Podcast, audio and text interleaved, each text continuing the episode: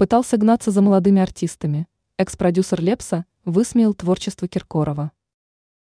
Композитор, музыкант и бывший продюсер певца Григория Лепса Евгений Кобылянский раскритиковал творчество звезды российской сцены Филиппа Киркорова.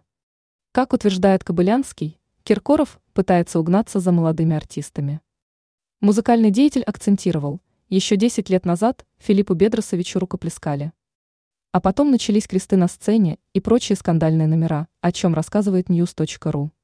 Тем не менее, продюсер отметил, что утверждать о необходимости лишения исполнителя звания народного артиста по меньшей мере странно.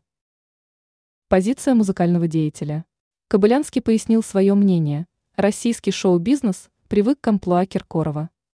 В его поведении нет ничего нетипичного. Кроме того, по заверениям продюсера, Филипп Бедросович сделал определенный вклад в российское музыкальное творчество. Ранее мы рассказывали о том, что суд взыскал с исполнителя хита «Зайка» «Моя» 8 миллионов рублей за неуплату налогов.